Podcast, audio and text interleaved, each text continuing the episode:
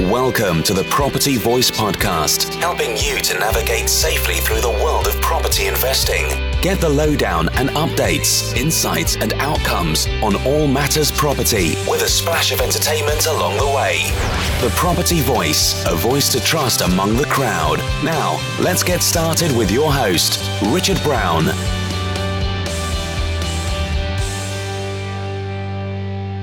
Hello and welcome to another episode of the Property Voice podcast.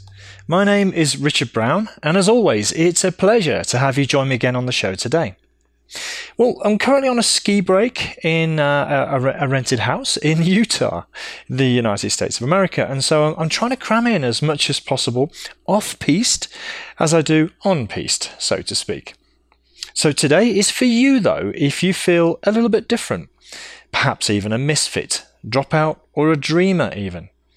I'm going to highlight the four main barriers that I consider or that I hear about quite a lot uh, to getting what you want out of property and to discuss a few ways of how to combat these right now. Okay, so let's get on with this week's featured topic with Property Chatter. there's a song from a, a, band called The National, um, which is I Need My Girl which I often listen to when separated from my wife for an extended period of time. I know, I'm a bit of a soppy so and so, aren't I? there you go.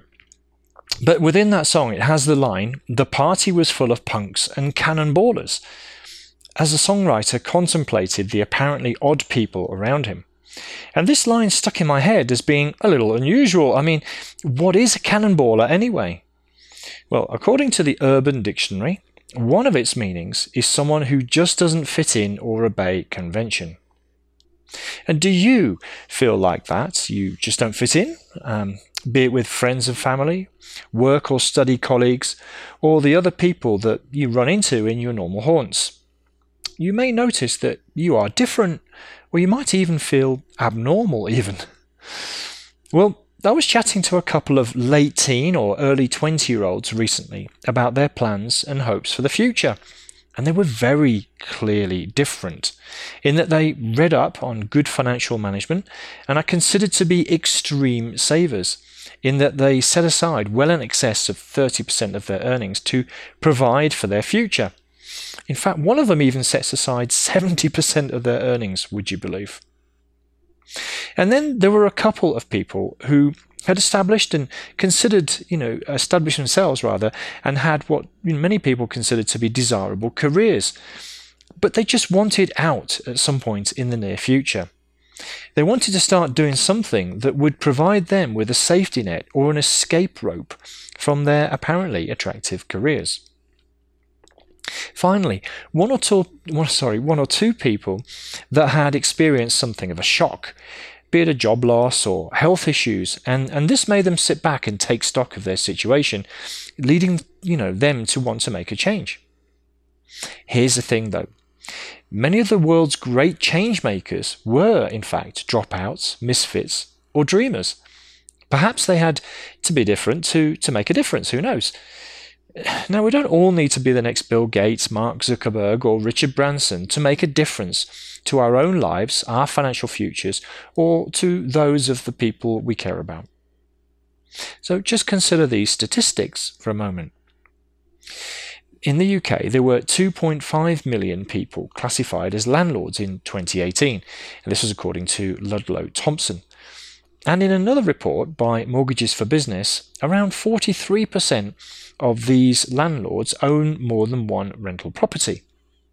Or to put that into perspective, that's under 1.7%, less than 2% of the UK population are considered to be uh, multiple land- landlords. As I mentioned, less than 2% are multiple landlords. I don't know why I'm repeating myself. Sorry about that. But that does imply, at least at face value, that being a landlord or property investor is difficult. You know, it's out of reach to 98% or more of the, of the population. Or at least there are some barriers that need to be overcome, which is what we shall come on to right now. Then, according to iNews, the average pension pot is just £50,000. That's the pot, not the income, by the way. the pot would typically produce an annuity income or an annual income of just about £2,000 per year.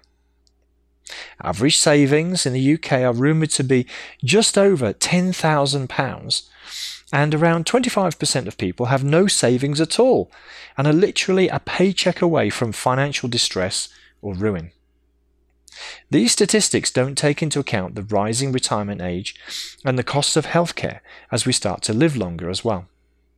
So it doesn't take that much to beat the average when you think about it, even if you think it's difficult. And I hope to share some ways to change that thought process over the next few minutes.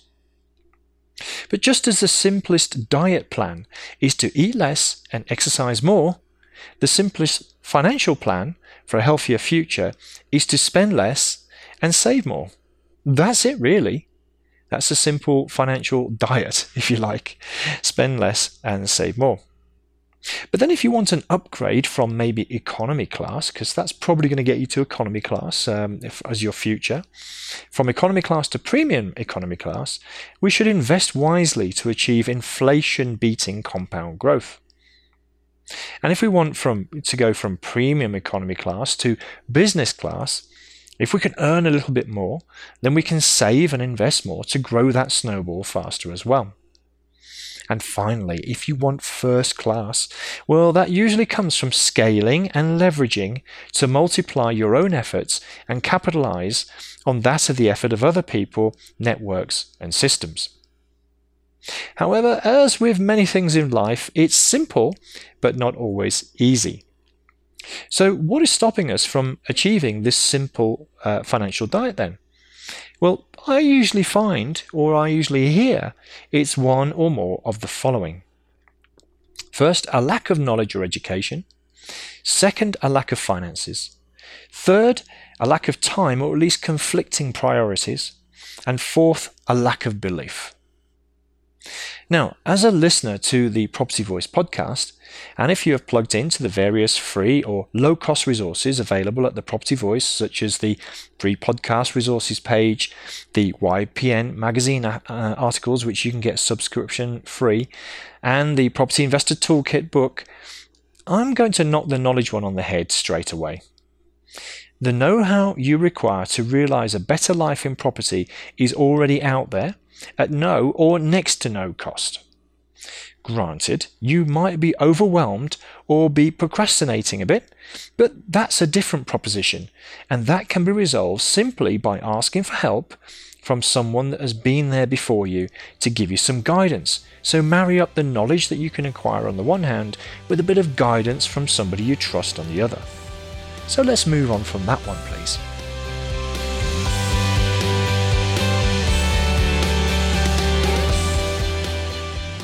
Next up, of course, a lack of money. Of course, money is the main resource we need in property, isn't it? Well, it can be a challenge, of course it can. There's no doubt about it, and I'm not hiding from that. However, when you consider that I am, a, I am currently mentoring a couple of people on my apprenticeship program who also have very little, or in fact no money whatsoever, and they are finding a way to develop a plan for a better financial future through property related activities from this starting position, then we can't really accept a lack of money either to, to, you know, to stop us from getting going, can we? Well, where there's a will, there's a way, even if you don't have a massive investment fund set aside. Trust me on that. So that just leaves us with the two biggest limiting factors, as far as I can see at least time or conflicting priorities, and belief or self belief to be more accurate. Now, with time, we all have just 24 hours a day, don't we? All of us. Nobody gets more. So, how do some people manage to achieve more with their 24 hours than others? Well, again, one of my apprentices raised this in one of our group calls, and we took, you know, five to ten minutes as a collective to crowdsource some suggestions between us for him. So to-do lists and apps, you know, with to-do lists on them. Uh, what I like to call my three to five list of realistic priority actions per day, and a time logging timesheet uh, to track wasted time or, or time that could be better utilized, with just some of the suggestions that were quickly offered. And so too was a suggestion to simply drop some things on their to do list at times and instead focus on the ones that would lead to direct income or definite steps towards achieving their stated goals. By the way, having some stated goals is a good idea to begin with. Now, sure, it might mean dropping that Netflix series or not watching the football on TV, but that's called sacrificing today for a better tomorrow, or delayed gratification, as they say in many success training circles. And if you remember the famous quote, to live as others cannot tomorrow, you have to do what others will not today. And I, I therefore think that half of the battle relates to time management and prioritization. So if you can crack those two, you're well on your way. And then the other big one is, is all about our self limiting beliefs. Too young, too old, not clever enough, remember what I just said about knowledge, not rich enough, remember what I just said about not having enough money, from the wrong side of town, from a marginalized community, too busy, got a boyfriend, girlfriend, husband, wife, or significant other, got a family, got a stressful job, got a business to run, and so on. There are all, these are all circumstances that can stop us from acting and realizing our plans, goals, and dreams, but only if we let them just I just want to go off uh, topic a little bit here because I, I, was on the ski slopes today, as I kind of have alluded to a little bit. Sorry about that, but I saw a couple of people who had clear disabilities skiing in various forms. You know, some people with just one leg, some people with no movement in the lower body, and yet they were finding a way to get down the mountain and enjoy the same sort of adrenaline rush that, that I was enjoying with my rather crappy uh, skiing technique. In fact, they were putting me to shame, I have to tell you. So, you know, many can and in- indeed do overcome the challenges I've been referring to and many others besides and find, you know, find the time to start and succeed in property. Again, trust me on that. I guess though, if I'm honest, I am one of the so called privileged ones. I'm white, I'm male, university educated, and I'm in good health. And I have a home in southeast England, so postcode lotteries and all that stuff. But I, but I was also divorced broke, in debt, and a prescription away from uh, medication to treat depression, as well as having no real clue about how to actually apply these simple financial principles to my personal life. And that was despite having a day job in financial services. It's nuts, isn't it, really, when you think about it?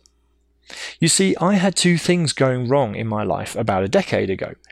First was a lack of relevant education. They don't teach effective personal financial management and investing at school and on most university course, courses rather, and even in most of the financial services industry as well, in fact. Trust me on that. So I had a knowledge gap, uh, certainly a quality knowledge gap as a result. Second, whilst I had tried several business ideas and schemes, I did tend to go about things in, uh, in the wrong way if I'm really truthful with you. I took some big risks at times and I placed my trust in the wrong people around me, if truth be known. And these were largely issues of belief. I was busy, aren't we all? And I was broke, as I alluded to. But here's what I did.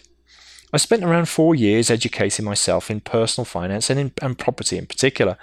And back then, the level of information available was less organized and accessible than it is now, in truth. And I could have short circuited this learning process considerably with what I know now. And that's what I advise many other people to do, in fact. So you, you won't need to wait four years to get started, in other words. Then I worked on my attitude and belief. And I don't believe, hmm, there you go, there's a contradiction there, isn't there? But I don't believe that I've 100% cracked this yet. But I'm much further down the track than I was back then. And I have two tips here, if you like. One's not from me, and one is. Um, and in fact, one of them might, in fact, surprise you. It's mindfulness, or just sitting quietly, relaxing, and calming your thoughts occasionally, which is uh, which is one that Richard, one of my apprentices, suggested to us all recently. And then, from my point of view, I have found that the Stoic philosophy is one of the most practical ways to channel my thoughts into controllable, practical actions and to reduce stress and anxiety in the process. So, just a couple of tips there for you. But why am I sharing some of these more personal insights? You might be wondering. Well, I was all washed up in a tough spot and without much of a real clue in my early to mid 40s in reality. Yet I managed to find a way out. That's my point. I'm not trying to dwell on how, you know, terrible it was for me. I'm t- trying to illustrate that I found the way out. I found the way through this. I was a misfit. I had a successful corporate career, but it always felt as though I was swimming against the tide in corporate land. I was a dropout of sorts. In my last job, I volunteered for redundancy where my name was not even at risk, or one of the ones at risk in one of those boxes there. As a bit of an aside, uh, my, me putting my hand up actually meant that somebody else who was at risk managed to keep their job. So, you know, that, that, that worked out quite well, didn't it, really, for both of us? But I was also a dreamer, and I always had been in truth. Just a dreamer without a viable plan, though, back then, that's all. And you may relate to some of this. Chances are that your circumstances are a little different to mine. However, when you boil it down, if you have not yet cracked it with your personal finances and your dreams to be working on a viable and action actionable plan rather, then I would hazard a guess that time, or rather prioritization, and belief are, or rather self belief, are potentially the two biggest barriers for you to overcome. You can get the knowledge and you can overcome a lack of funding. Trust me. So, whilst there are four main barriers to overcome, just have a think about those two biggies then time and prioritization, and self belief. And then just go do something about sorting them. And if you feel like you're, you know, a bit of a misfit, dropout, dreamer, or even a bit of a cannonballer, there is still hope for you yet. And uh, you be in good company as well, I can assure you of that. there you go then. So that's me done from stateside again this week. Um, I'm off now to enjoy the après ski proper right now. But don't forget the show notes are available on the website, thepropertyvoice.net, including how you can reach me by telephone. Maybe wait a week before you try that one though. Or if you want to talk about anything from today's show, or just talk property investing more generally, you know you can email me, podcast at thepropertyvoice.net, and I'd be more than happy to hear from you. Ciao, ciao. Thank you for listening today. Now head over to thepropertyvoice.net for more inspirational content and get updates through our mailing list. Join us next time on the Property Voice podcast. And if you enjoyed the show, please don't forget to rate us on iTunes.